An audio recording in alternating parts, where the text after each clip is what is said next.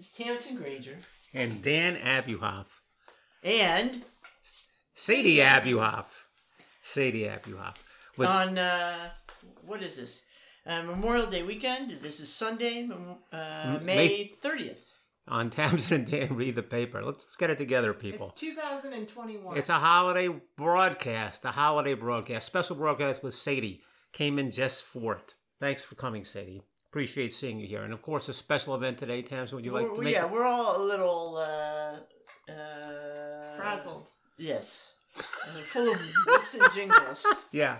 uh, because uh, we have a new member of the family who arrived yesterday, May 29th, at something like 6.30 in the morning. Jazz. Jazz, Jazz. or Hasbon, Hasbon. Abuhoff. Hasbone Abuhoff. son of Granger and uh, Nico. Granger Abuhoff and And- Nico Hasbon. Nico Hasbone. See the way they did that? They put the last names together. I've seen that before. Hasbone Abuhoff. yeah. So in any event, uh, we have. He already has a slew of nicknames. Does he? Yes. Yeah. Like jazz. Stretch. Jazz. Slim. Hazy. Oh. Jazzy. Uh, who knows? I bet some people call him JB. JB. Hasbon. Yeah, JB. He's got a lot going. Well, he's going to work that out. It's his second day in the world. He's, he's he hasn't even met his contemporaries yet. Yeah, But- Granger kept saying yesterday, well, he's young. It's like, no kidding. Yeah. No kidding. Can't get much younger. He's literally 10 hours Uh, old. This is his birthday. Is- All right, so welcome to the world. Hazy, yeah. All right, so we've been, uh, that doesn't knock us off stride. We're professionals. We're ready to go uh, with a special Memorial Day broadcast. And, uh, you know, there were actually two articles in the Times, two, on the very same subject, uh, which was sort of organizing for the purpose of downsizing, renovating, uh, uncluttering, getting rid of stuff. Well, I think that's because a lot of people are moving. It could well be. People are moving, people are renovating. There's a whole article about people moving in California. Yeah. Uh, some some We of know- whom we we, know know. people who are Yes. moving in Well, that we're experiencing, and in fact, Granger and Nico are moving. So there's a lot of that going around. And look, I mean, obviously it's not a new subject, but uh, you're reading about it more and more. And what I thought was quite interesting in, in one of the articles um, was the lengths that uh, this uh, young family went through to get rid of their stuff. But I, I think the first point is, and this is my own feeling about this, the idea of uh, you know having a lifetime of possessions, and I mean I'm talking furniture as much as anything, but you know kitchen knickknacks, everything falls under us. Um, that it's kind of hard to let go of, uh, and yet hard to find a place for. It seems silly on the one hand, but it's quite real on the other hand, and that's what these articles do emphasize that it's a real problem.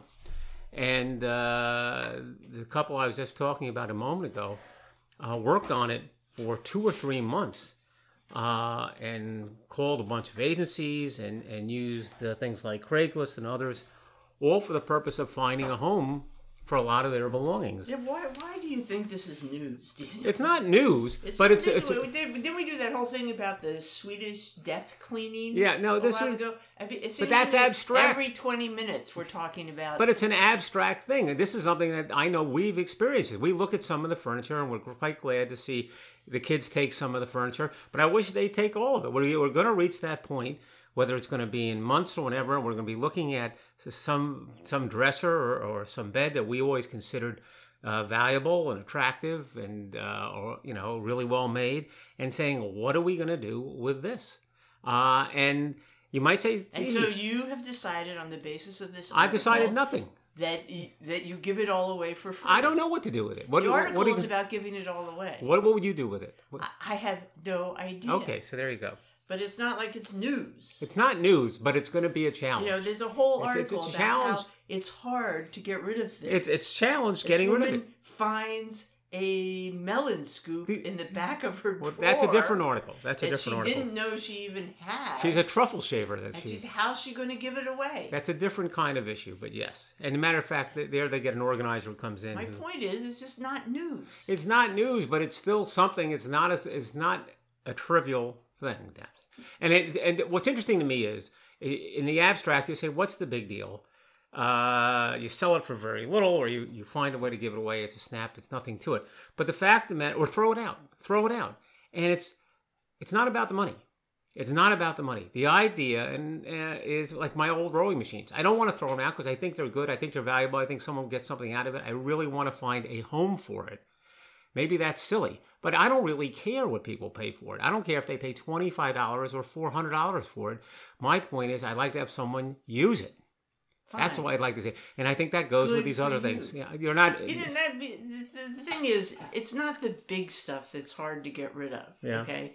Maybe you can sell it. Maybe you can give it away. Yeah. Um, but it's the tedious aspect of going through all the little You think stupid we'll get rid of- accumulations. you think we're going to be able to get rid of the big stuff? through that? You think we're going to get rid of the big stuff? You think we got some big pieces? You think comes someone's going to come by and take them?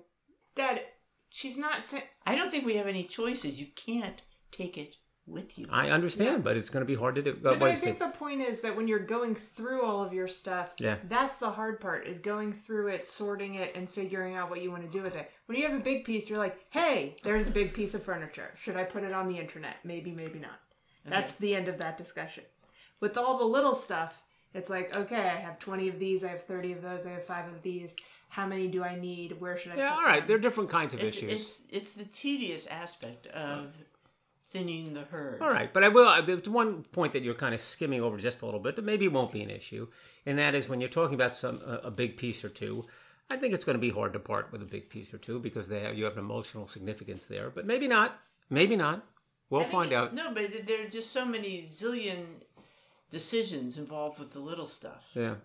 Okay. That's what makes it harder. All It's- And you know, well, all I, yeah, I'm sorry. Go ahead. What I think back to is if it's like a piece that runs in the family or something, you got to think to yourself, oh, this is my grandmother's melon scooper. Do you think my grandmother cares if I keep her melon scooper? No, I don't think she cares but if, I if keep her but if you scooper. go buy the Marie Kondo stuff, maybe to have somebody looks at that and it gives them joy, Right. To think of Well, their grandmother. if That's every- the problem. If every summer you go to her house and you scoop melon together, maybe that's something that's significant to you. But if it's just something that you don't use and it's sitting in your drawer, maybe it's not significant. yeah, but what about all the emotional, you know, trivia stuff? I tell you what, one thing I've learned is that when you get rid of stuff, nine times out of ten, probably 99 times out of 100, you don't think about it ever again.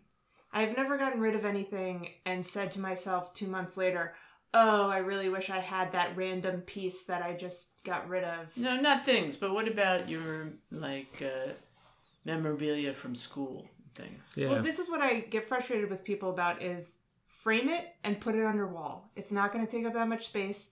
People keep stuff in boxes. I'm like, just get it framed and put it on your wall. And I've done that with a lot of stuff. And people rave about my gallery walls. And all you got to do is take everything that's in your on your bookcase or in your boxes or whatever, frame it and put it on your wall. It's too bad you have a job. Say this could be a career for you. No, no. This There, that it's a career for other people, and there there are um, companies like Framebridge that'll frame anything for you. Yeah. Um, so Let's let them do yeah, it. let them do it. Okay. Well, but I think that's a good idea. But meanwhile, right behind you, excellent closet. Dive in, start cleaning it out. Do what you want with the Listen, contents. I spent all morning going Welcome through. to my world. I spent all morning going through mom's kitchen, throwing stuff away. It was my favorite thing to do. I know you like doing that stuff. That's that's why I say it's a career choice, possibly. You know, I'd say he's a little too um, Annoying. Has a little too much faith in expiration dates. yeah, th- th- that's but what I'll They're say. mythical. I Just mean, because the quinoa expired in 2017 doesn't mean it's not still good. that's. Yeah. I think it, It says just- it right on the package. it just because expired. just It because it, just expired. Let me tell you something. It wasn't a it wasn't a, bag of laughs before it expired. Just it was, because it was there just- were fleas doing backstroke in the quinoa doesn't mean Well, that's something else. If you show us fleas, Wait a minute. She was trying to throw away. I have a bottle, yeah, okay, of a wonderful liqueur yeah. That I bought in Antwerp. The wa- this There's is not the only walnut uh, there's only no. There's only a half an inch left. yeah. No, She no, wanted no, to no, throw no, it no. out. No, no. She wants to throw it out. When she says a half inch, she means basically a half of a teaspoon left. There was a drop Yeah. left in there. Is that why were you throwing it out because it was old or because there wasn't much left? because there was nothing left. Okay. And but to my credit, I put a sign on it and I said, "Throw this out or no," and she said no. I didn't just throw it out. Yeah. Okay. Good. Great. I've learned way to- previous way- experiences. It's good. Way to control yourself. All right. Well, uh, we'll, we'll uh, have to post your email and other information so people can uh, talk to you about this thing. Um, okay. So uh, you had uh, you you were very excited this morning that you had uh, then found this very interesting article about a birder. I didn't find an article, Dan. What what what did you find? It was a video Oh, excuse me. on the New York Times website. Yes. Okay. Yeah. About uh, Bob the birder, or birding Bob, or whatever we're supposed to call him, Bob uh, DeCandido. Okay, who it gives tours, gives birding, takes gives uh, birding walks in Central Park and I guess other places. And um, it's uh, the thing is, apparently he cheats. How Well, does one cheat? he has uh, you know when you're taking people around to see birds you want to promise them they will see birds right you want to be able to deliver your promise he has recordings of bird calls some of which are calls that uh, you know signal there's an emergency something bad is about to happen and that gets birds excited and they show up to see what's going on so he's playing recording. He's playing He's- music he's or he's playing sounds. yes, digital It's digital. That's the Is it- problem. It's digital. and he plays these uh, he also does pishing which is he makes a noise that uh, says something to the birds He's, he's a bird whisperer. So wait, the And- bird guy is doing bird calls Right. to get the birds to no show he's doing some bird sounds the pishing sounds but he's also playing some sounds And, and on that's a an important, thing. but that's an important That's distinction. cheating. That's, an important cheating. distinction. The first, the bird calls, I think, and we're getting this from the video. I think people will live with the pishing. They're, they're, they're used to no some people were even complaining Some about people that. don't like that, but some people, most people are cool with that.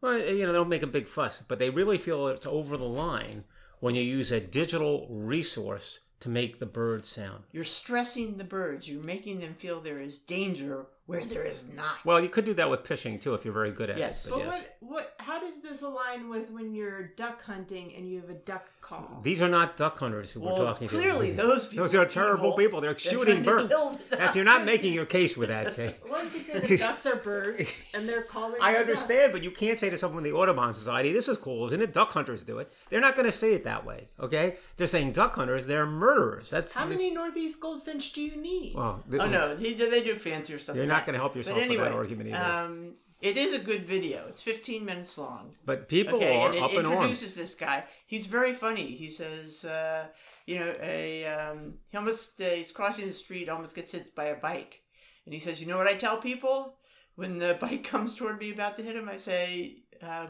I'm a lawyer, and they always stop. Yeah. Well, good luck with that. No one wants to hit a lawyer. Yeah. Um, but anyway, so it also has uh, some of his uh, sort of detractors uh, give uh, Oh yeah, the little trackers speeches puts it about- mildly. So they show him out there in the wild. He does a little pishing, then he's playing these recordings, which I think also are a little louder than the uh, you know vocal bird calls.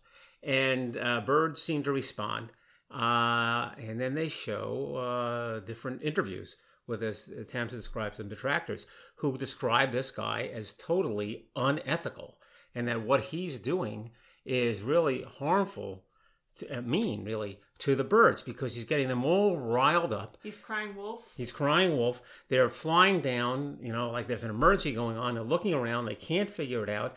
They're, it's creating a high anxiety level among the birding population in Central Park. He's trouble. And there's not one guy saying this. There's several people who seem to be perfectly respectable, educated folks who are Audubon types who are really down on this guy. And but so we called in some experts. We did. That's the kind of stuff we do, see. And Daniel uh, wrote to uh, his friend uh, Harry Zerlin. And Harry's brother Larry. So we had Harry and Larry And, Zerlin. uh, here's what Larry. Well, before well, before you start, Harry's a naturalist, and Larry, even beyond that, is a birder.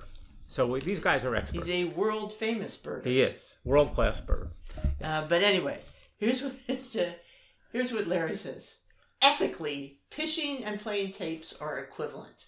There is also this myth about stressing the birds by calling them in on false pretenses as a predator or an encroaching male. These birds have flown thousands of miles, avoided hawks, established territory by singing for hours and hours on end. Flying a few feet to look around for a few seconds isn't going to throw them over the edge. That's right. So he is, uh, his uh, reaction is uh, pish.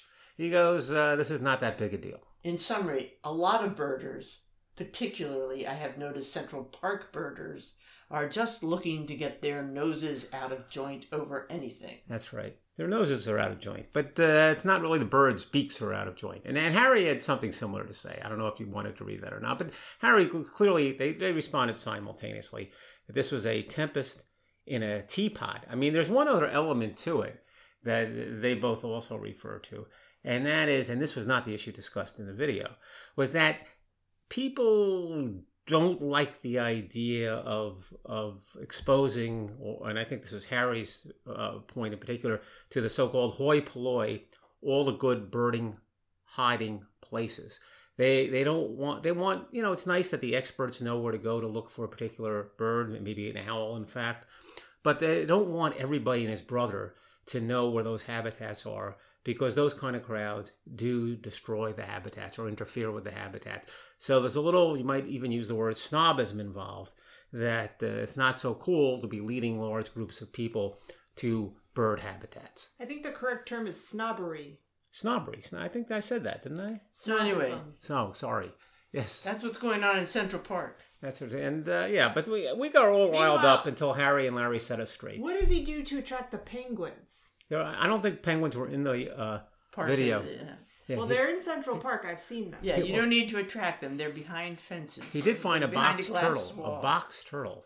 I will say, No, it, no, it wasn't a box. what kind of turtle? Oh, snapping turtle. Yes, a snapping turtle. Big difference, Daniel. I don't know anything about turtle. I will say I was Clearly. I, I didn't mention this to you. I was on my bike ride uh, the other day, uh, and uh, you know, going along with this guy. Actually, to be perfectly honest, passed me faster than I am, faster bike, I guess. And uh, but he was far enough ahead of me that I wasn't seeing exactly what he was doing. And at one point, he had gotten off the bike and walked out into the middle of the road to pick up a turtle that he had identified as being in danger, at risk, But you and shouldn't bring him pick to it. the I other. hope he didn't pick it up by the tail. He can do damage to the No, no, turtle's he, spine. he picked You it up by the side sides, the- and then he brought it to the uh, other Very side of the road. And then we both, you know, then he got back on the bike, and I passed him, and he passed me again. If you pick it up towards the back Yeah. on the sides, Yeah. you can't get all the way around. But listen, I give this guy credit. I would be a little concerned about picking up a turtle, especially in traffic. But uh, It gave you a chance to pass him. it back. gave me a chance to pass him. Yeah. I said to myself, this guy's fast, but he's not too smart. So he's losing ground. All right, so let's talk a little bit about Did ice you, hockey. did you yell, "I'm a lawyer"? As you Yeah, Lord. by? And the turtle stopped immediately, stopped in his tracks. Uh, Islanders hockey. Uh, uh, yeah, Sadie's a hockey expert. That's why she's really here to talk about ice hockey. But I wanted to start to say something about the Islanders because the Islanders are playing in the playoffs in the Nassau Coliseum. And uh, they're making a little bit of fuss about these are the last games ever in the Nassau Coliseum because they're closing the facility. And what's unique about that, we all know about new facilities being built and old ones being closed down, is that this is the second time this has happened. In 2015, the Islanders were playing the last game in the uh, Nassau Coliseum. It happened to be against uh, the Washington team, your Washington Capitals. And uh, they actually won that game, although they lost game seven and got knocked out. And by the way, the coach of Washington then was Barry Trotz. Barry Trotz, who coaches the Islanders now. And people left, but in any event, they closed it in 2015 to go to Barclays Center. And Barclays Center in Brooklyn did not work out for reasons that are not clear to me. I mean, I hear people say that the- facility wasn't, you know, better for basketball, not best for hockey. Okay. Um, that's not a full answer to that Well, there's question. a temperature thing with hockey. I don't know if you know this, but hockey involves ice, yeah. and there's a lot of technology required You to think keep was the, the ice bad? cold. Was the ice bad in Barclays? I don't know. I didn't. I don't know anything about Barclays and their ice capacities. Uh. but there are certain. That's one of the you know Yeah. characteristics of each barn is how good is the ice. Can I tell you what the real reason is? Because I know this because I'm from Okay. Long Island. I thought you said you didn't really know why it worked I- out, I- so I was just going to speculate for you. But go ahead. I know. Even when I say I don't know, I know. You know that.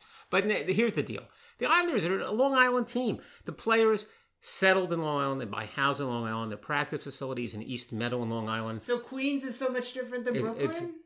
N- yes. Okay. All right. and for one word, and I'll tell you why. It's called parking. Okay, the the players and the fans, particularly the fans, I know, the could not drive to Barclays I think park. Barclays when they bring in the bus, you have to like the bus has to take an elevator. or yeah, something. it, it, you It's can't do it. it. It's a different way of living. So it's only 11 miles from Uniondale in Long Island, but it might as well be in a different universe. Uh, they need a place to park and to hang out, and they can drive their cars and do whatever they do. And uh, so they're going to move, as you alluded, to Queens uh, near the Belmont racetrack. Isn't Nassau Coliseum in Queens? Where's Nassau Coliseum? No, no, no, it's in Long Island, Uniondale. Technically, Queens is in Long Island. Yeah, we could have that discussion, but we in could any go down that rabbit hole if we wanted to. yes, Al- but also Brooklyn. Yes. yeah, It's but all Long Island. Yeah, but not in that. Let's do Nassau, Queens, and uh, Kings County. It uh, they belong in Nassau County, and that's where uh, Queens is close enough. So, in any event, you want to talk about hockey more broadly, Sade? Sure. Sure. Well, we're in the Stanley Cup playoffs right now. It's very exciting times. Yes. Um, a lot of storylines going on. Yeah. I think chief among them for me is the Tampa Bay Lightning have uh, they came in third in their division in the Central Division out of eight teams, and they won the Stanley Cup last year. Here's the thing: their best scorer, Nikita Kucherov, he took the entire regular season off, and when he does that, that doesn't he's not a cap hit for the team. He's not a salary cap problem because they put him on long term IR. And then he comes back for the playoffs, and guess what? He's already the leading scorer in the playoffs You're for the. Tampa Bay Lightning. And what do they do? They knock out the number two seed, the Florida Panthers, and now they have to play my poor Carolina Hurricanes in the second round game. And it's not cheating because it's allowed, but Nikita Kucherov is going to come in and spoil it, spoil the party for everyone. I'm a little upset about it. Got it. So oh, that's, an one- inter- that's an interesting story, Sade. That's one storyline. The other problem there is that the Tampa Bay Lightning have the best goalie in the universe, You so that's another challenge. But You know what I, what I found that. interesting that you told me yesterday? If you could tell it quickly. yes, Tell me a story about that guy who got scouted by accident. yes, that's Kirill Kaprizov, Dollar Dollar Bill Kirill, or Kirill the Thrill, as we like to call him. Yeah. He's Russian. He's 24 years old, and he plays for the Minnesota Wild. So what happened was there were there's a great video about this on the internet, but there were you know scouts um, scouting on behalf of the Wild, and they were in some remote part of Russia, and they had some travel snafu and ended up taking in a couple extra games, and they saw this guy Kirill Kaprizov, and they said this is our this is our guy. We like this guy. They ended up drafting him in a very late round, and nobody knew who he was. And they were just like, "We're going to take this guy, Kirill." And Kirill made a deal with them that he would play in the KHL a couple years, I think one or two years, because he had made some sort of deal with them, and then he would go on to the Wild. So he did that. This year was his first year on the Wild. Barely speaks English, does all of his interviews with a translator, which is pretty rare for the NHL, even though the NHL is completely international they rarely have people require a translator. Um, and he has been the top scoring rookie in the league. And it's been a big story, and he's going to win the Calder Cup because of it, probably. Um, but he has been a tremendous boost for the Minnesota Wild, which is a team that has a couple superstars, but is kind of on the upswing in terms of talent, and he's a big part of that. So And they found him because they had plane trouble. yeah, it was just some travel snafu. They ended up staying overnight a couple extra days, I think. Sounds like a Mighty Ducks subplot or something like that. Yeah. Ah, well, good. Good for him. That's an interesting story. All right. Thank you, Sade. He's learning English. He's going to do really well. That's interesting about the translators because there are quite a few translators that work in Major League Baseball. Yeah, well, so for the NHL, there's, you know, Canadians and Americans. A lot of the Canadians are French Canadians, so they struggle a little bit with English sometimes, but they obviously take English in school, I think. Um, and then there's a lot of Scandinavians. Scandinavians also take English in school. I think Kirill said he was playing hockey too much and he didn't pay enough attention in English class. Ooh. So I think it depends. It depends on the person, but um, I think Kirill was not putting his studies first, and just the, the English thing did not come through for him. I guess he didn't come up with the dollar dollar. Uh, No, he did not come up with that himself. But also, like, there's some Scandinavians who have challenges, but a lot of them just kind of speak basic sentences until they get to the next, Yeah. you know, right. level. That's interesting. Okay, Tamsin. The Whitney. Not the Whitney, the art filled studios Gertrude Whitney left behind. Oh, An thank you. article Thank you for that clarification. John. Freeman Gill. Yeah, well, you know, uh, Gertrude, Gertrude Vanderbilt Whitney, poor little rich girl, uh, who was also a sculptor. in the Gertrude is such a good first name. Yes, and uh, she was an heiress, and uh, she um, Called her Gertie. she founded Gertie. the Whitney. She she had she collected art actually, and at a certain point she offered to give all of the modern art to the Met, and the Met said, "Eh, maybe not." See, if you're operating on Gertrude's level, you don't have to put things on Craigslist.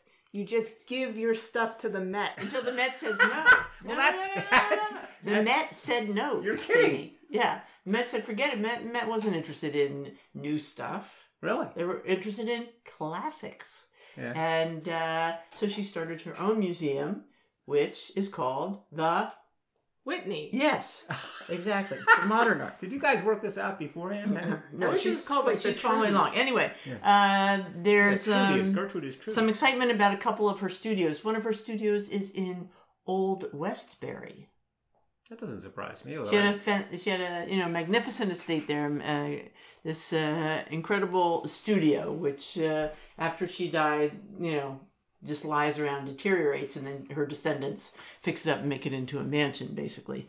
Um, so and, and it had uh, amazing murals in it. One of them uh, was painted by Howard Gardner Cushing, who was uh, BFF with uh, my buddy, the guy I did my thesis on, Hendrik Christian Andersen. oh God! It Not back only that, Yeah. but Hendrik, remember, is a was a sculptor. Yeah. He gave sculpting lessons to Gertrude. Oh my God. All right, and uh, so anyway, um, there's a mural. Uh, this um, estate is up for sale, four point seven five mil. Uh-huh. Can be yours. What a steal. Okay. And um, actually, the mural that Howard Cushing painted Mhm. is now a replica because his family bought the original Mhm. mural around a curved staircase um, to take uh, home uh, to show at their house. And Lord knows what's going to happen to it. But anyway, there's also a studio of hers in Greenwich Village on MacDougal Street. And that has been owned for years by uh, the New York Studio School of Drawing, Painting, and Sculpture. And it has some fantastic works by an artist named Robert Winthrop Chandler, uh, who that include a really amazing um, fireplace, and the mantle is these huge flames reaching up to the ceiling, and it's bronze and plaster, and it was painted fantastic colors. But for the last, I don't know, fifty years or or more, it's been painted white, and so it needs restoration. But uh, people are skeptical about being able to uh, actually restore um, it properly. And so the question is, how do you do it? And uh, should you do it? It's it's an interesting work of art. It's an interesting building, but it's not open to the public. So what good does it do uh, for anybody? There were some amazing stained glass windows designed by the same guy, Robert Winthrop Chandler. Oh, did I mention Hendrik knew him too? Yeah. They had a rather big falling out. Yeah. Hendrik wrote some nasty things about him, Mm-hmm. so I'm not sure exactly what happened. But anyway, um, this guy also did stained glass windows, which were taken out years ago and were in an antique shop for years. Nobody wanted them. And then some guy bought them there in Pennsylvania somewhere now. Okay. So anyway, um, you know, uh, these are Gertrude's uh, studios are about to be um, a figment of the imagination. Uh, but let's go to France. Yeah. Okay. Speaking of France, Sadie's a big fan of Versailles. Sadie, you should now know that you can go and stay in a hotel on the Versailles property um, some old buildings that uh, housed the finance mis- ministry have been converted to a hotel. Okay, and they're pretty fantastic. Rooms start at two thousand dollars a night. Well, that seems better than staying at Zeke's apartment and taking the train to Versailles. Oh, was that rough? It it was it was you know it was a challenge I would say. I, I'm I'm guessing that the challenge was Zeke's apartment because But not the the train, train. Is, the, Train's Versailles is fine. only about eleven miles from. Uh, Yeah, Paris. we did we did make a strategic uh, stop at the MacDo before we got on the train, which was key. So we had some good chicken McNuggets on the way. Um, but yeah, I can I could tell talk to talk about Versailles all day. I could talk about my whole day at Versailles because I remember it like it was yesterday. Versailles can be a lot of fun. Uh, speaking of Paris, though, the Louvre will have a new presidente in September, the first uh, woman, Laurence des Cars. And uh, she's currently the head of the Musée d'Orsay and the Musée de l'Orangerie. Um, and uh, she's been chosen to replace um, the current president, uh, Martinez, uh, who has gotten some grief, uh, which I'm not sure is totally deserved. He was good at marketing the Louvre uh, under his uh, under his um, auspices. Yeah. Uh, Beyonce and Jay Z did their ape shit uh, video, Mhm. um, which I think is I I think is fantastic. Also, uh, under under his uh, realm, Lupin was filmed Mhm. there, but some people think that's selling out and a bad use of the Louvre. Uh, anyway, um, also he's from a different class. Uh, Laurence is from the upper class. Okay, and she's got a real art history pedigree. Uh, he was more of an archaeologist and the son of a postman. Mm. Hmm. Hmm. Anyway, she'll be look overlooking a budget of 240 million buckos. All right, Or euros. Euros, I think. that's close enough. 290 buckos. All right, so it is Memorial Day weekend. It is going to get warm, I promise you, even though it's 48 degrees today. Likely story. Yeah, and uh, a few days ago it was warmer, so it's, it's more apropos to see a column in the Times, in this case uh, by Eric Asimov, who I believe was Isaac Asimov's son, called The Poor, called The Season, this season calls out for a cold one, about getting a cold, refreshing beer on a hot day. Hard to identify that experience at this particular moment.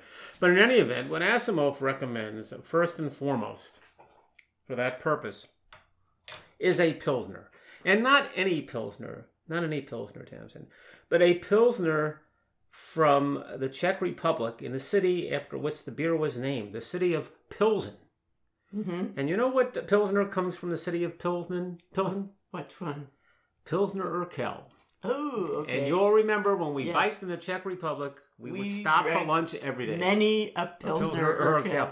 First of all, every place, every place, it's like every post office had a sign, Pilsner Urquell. They all were serving it draft style. And it was uh, like 25 cents a glass. Oh, it was, and we told the story before, but just quickly, we would stop for lunch on these long bike rides at some miscellaneous bar, and we would get uh, what everyone specialized in, which is the garlic soup, a big pretzel, and a big Pilsner Urquell. And for the two of us, the bill was basically $3. Uh, but here's my question. yeah. I thought Pilsners were uncool. Uh, well, not Eric Asimov doesn't care about cool. I mean, I think the American pilsners are considered plain and, And and therefore watery. undistinctive is the word I would use. Tasteless. Yeah, but he's saying the Pilsner Urquell is not like that. It, sometimes it's called a Czech Pilsner, sometimes it's called a Bohemian Pilsner. You know, there's, there's something called a German Pilsner, and the German Pilsner that we drank, you may remember, Six Points, the crisp. That's a German Pilsner. So he recommends that too. Um, but there are a lot of Pilsners he doesn't recommend. Okay. and the other beer that he recommends besides Pilsner, first and foremost, for the summer day, you can probably guess, is a Kolsch. Uh, nothing on a hot day like a Kolsch. And again, he says, you know, what you got to avoid is the American uh, tarting up the Kolsch, making it a raspberry Kolsch, a blueberry Kolsch. No, don't do that. Just get a regular Kolsch. I think there are more Kolsch than even he realizes because he says it's hard to find a Kolsch. You don't see them everywhere, but a lot more than they used to be. So, Pilsner Urquell or a Kolsch. I'm looking forward to those hot days, Tamsin. Refreshing. Okie dokie. I saw the amount of beer that you have in the fridge. Yeah. You're not allowed to buy any more beer until you drink all of the stuff you have. That's going to be uh, 2025. To be honest, I, I think Dan likes to buy beer more than he likes to drink. Beer. That's it. probably true. I will have that beer all drunk by the time. Got a beer collection. What's going to happen to the beer collection Yes. when we downsize? I, Uh, I, I think I think that has value on the open market. I think we can sell it. Okay, Tabs, and you had something about Michelangelo. I know, I know you do. Yeah. Send in the bugs. The Michelangelos need cleaning. Yeah. Is this Okay. cicada related or separate than No, this is bacteria related. Yeah. Okay, not all bacteria are bad things. Okay. Um, so anyway, there's a famous um, Medici, Medici chapel in the Basilica San Lorenzo, and uh, it has figures, uh, you know, sort of these allegorical figures of uh, dawn, day, dusk, night, uh, that were carved for two tombs by M- Michelangelo. He never quite finished putting it all together. Uh, sometime, I think, after his death, uh, you know, friends and colleagues just kind of put it all together uh, in a formation in this chapel, and um, uh, and you know, and ran off. Uh, basically, they, they look kind of odd. The figures, to some extent, look like they're about to slide off these sarcophagi. Anyway, um, the marble was rather disfigured for various reasons. There have been plaster casts of them. There are you know various uh, cleaning agents. Uh, very, in fact, on in one of them, hmm, this is interesting. These are the tombs of uh, Giuliano and Lorenzo de Medici. Okay, but in Lorenzo's tomb is also his son, we think, Alessandro. All right, who was murdered and swiftly rolled up in a uh, carpet and thrown into the sarcophagus, is the legend. Okay. Um, he's an interesting guy because he was also called Il Moro. Uh, uh, he, if you look at him, he's rather dark, and it's believed that his mother was of African descent. So She was a servant in uh, Lorenzo's household. Uh, so he is one of the black uh, Medicis. Anyway, um, apparently his body fluids, since he wasn't properly um, buried, uh, seeped and also uh, created stains on these famous, beloved marble sculptures. And so uh, um, they called in an expert, and I have, oh, here's her name Anna Rosa Sprocati. And she's an expert in bacteria that eat the kind of uh, um, residue that stains marble. And uh, so uh, they actually, she did a study uh, with examples of the marble and examples of different bacteria, because you have to find the right bacteria that eats those specific stains but doesn't eat the marble. And uh, she did that, and now the sculptures are looking fantastic because they've been uh, uh, exposed to SH7 Serratia ficaria.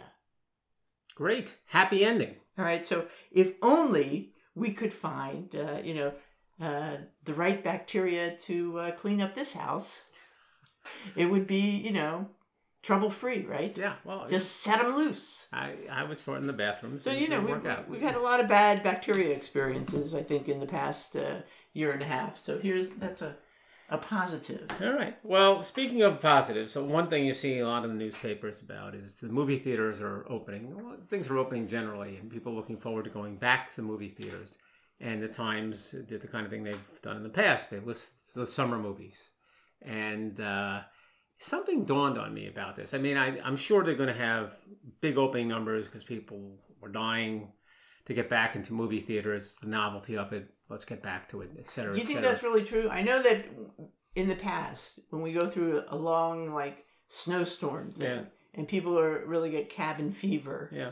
Um, y- and you try to go to the movies, and no matter what was playing, every movie theater was full. Right. But you think that's going to happen? Well, it happened yesterday with the restaurants, didn't it? People were dying to go to restaurants, and every restaurant was full. Well, it was freezing cold and uh, Eh. a holiday weekend, and nobody could eat outside. It was pouring rain. Uh, I, th- I think also people, it's the novelty of it. But here, here's what I think is a little bit of a more sub, substantive issue. Uh, I don't think there are many good movies, and I and, I, and Well, if you think about it, for the last year and a half, no one's been able to film it. that's exactly my point. So when you look at it, and this is not just me being crabby, you know, old man, get off my lawn. Movies Cranky. aren't good. Cranky yeah, is cranky. Yeah. Uh, it, if you look at the list, you say this list looks different. I don't see anything. Uh, and I think Sadie's got it exactly right. I mean, I don't think people have been churning out films for the last year and a half. And, and as a result, I mean, it's not like there's nothing, there's something. Uh, and they'll have some opening numbers that are pretty high. But I wouldn't be surprised if you don't have a very big movie season. And people have all kinds of theories about watching from home. But I think a big thing is I don't think there's much in the way of movies. The only movie that jumped out at me, I didn't study the list, is of course uh, In the In the Heights. Heights, yeah. Exactly, is coming out in June, and I would see that in a movie theater. But I'm telling you, it stood out. Uh, I don't know if anything else you're aware of, Sadie. Well, you got to figure there's. I don't know how many blockbusters they were able to make, like the you know the Marvel movies or the Fast and Furious or things like that. Because I would imagine with a really large production, it'd be very difficult to manage all the COVID protocols. Yeah. I'm sure it'd be easier with you know if you're only managing a few Well, actors and you didn't have to do stunts and things like that. But there So- are, I think, I don't know how to break this to you, but there's a lot of special effects that are done digitally in these movies, so they might be able to get Yeah, but the, they've got these big green screens, Yeah, and they alright. have to like Well, you I know, will say, jump onto pillows and stuff. yes, you mentioned Marvel. Black Widow is coming out at some point, so you have that, and maybe even some more. But in any event, I think there's going to be uh, a really shortage of uh, movies that people are interested in. Well, hopefully there will be another version of Little Women by the time we get to Thanksgiving because I really bank on that for the the holiday season. All right, all right. I love to chat with you all forever, but I just got a text Yeah. from uh, Hazi and his family, Yeah. and they are on their way to Limeport even as we speak. So, uh, So you- we got to run. So we got to run. We, have got to- a new we have- baby to see. We have to make a Yeah. bassinet. All right, this is Tamsin Granger, and Sadie. And Dan Abuhoff with uh, Tamsin and Dan read the paper. We'll be back again. in June.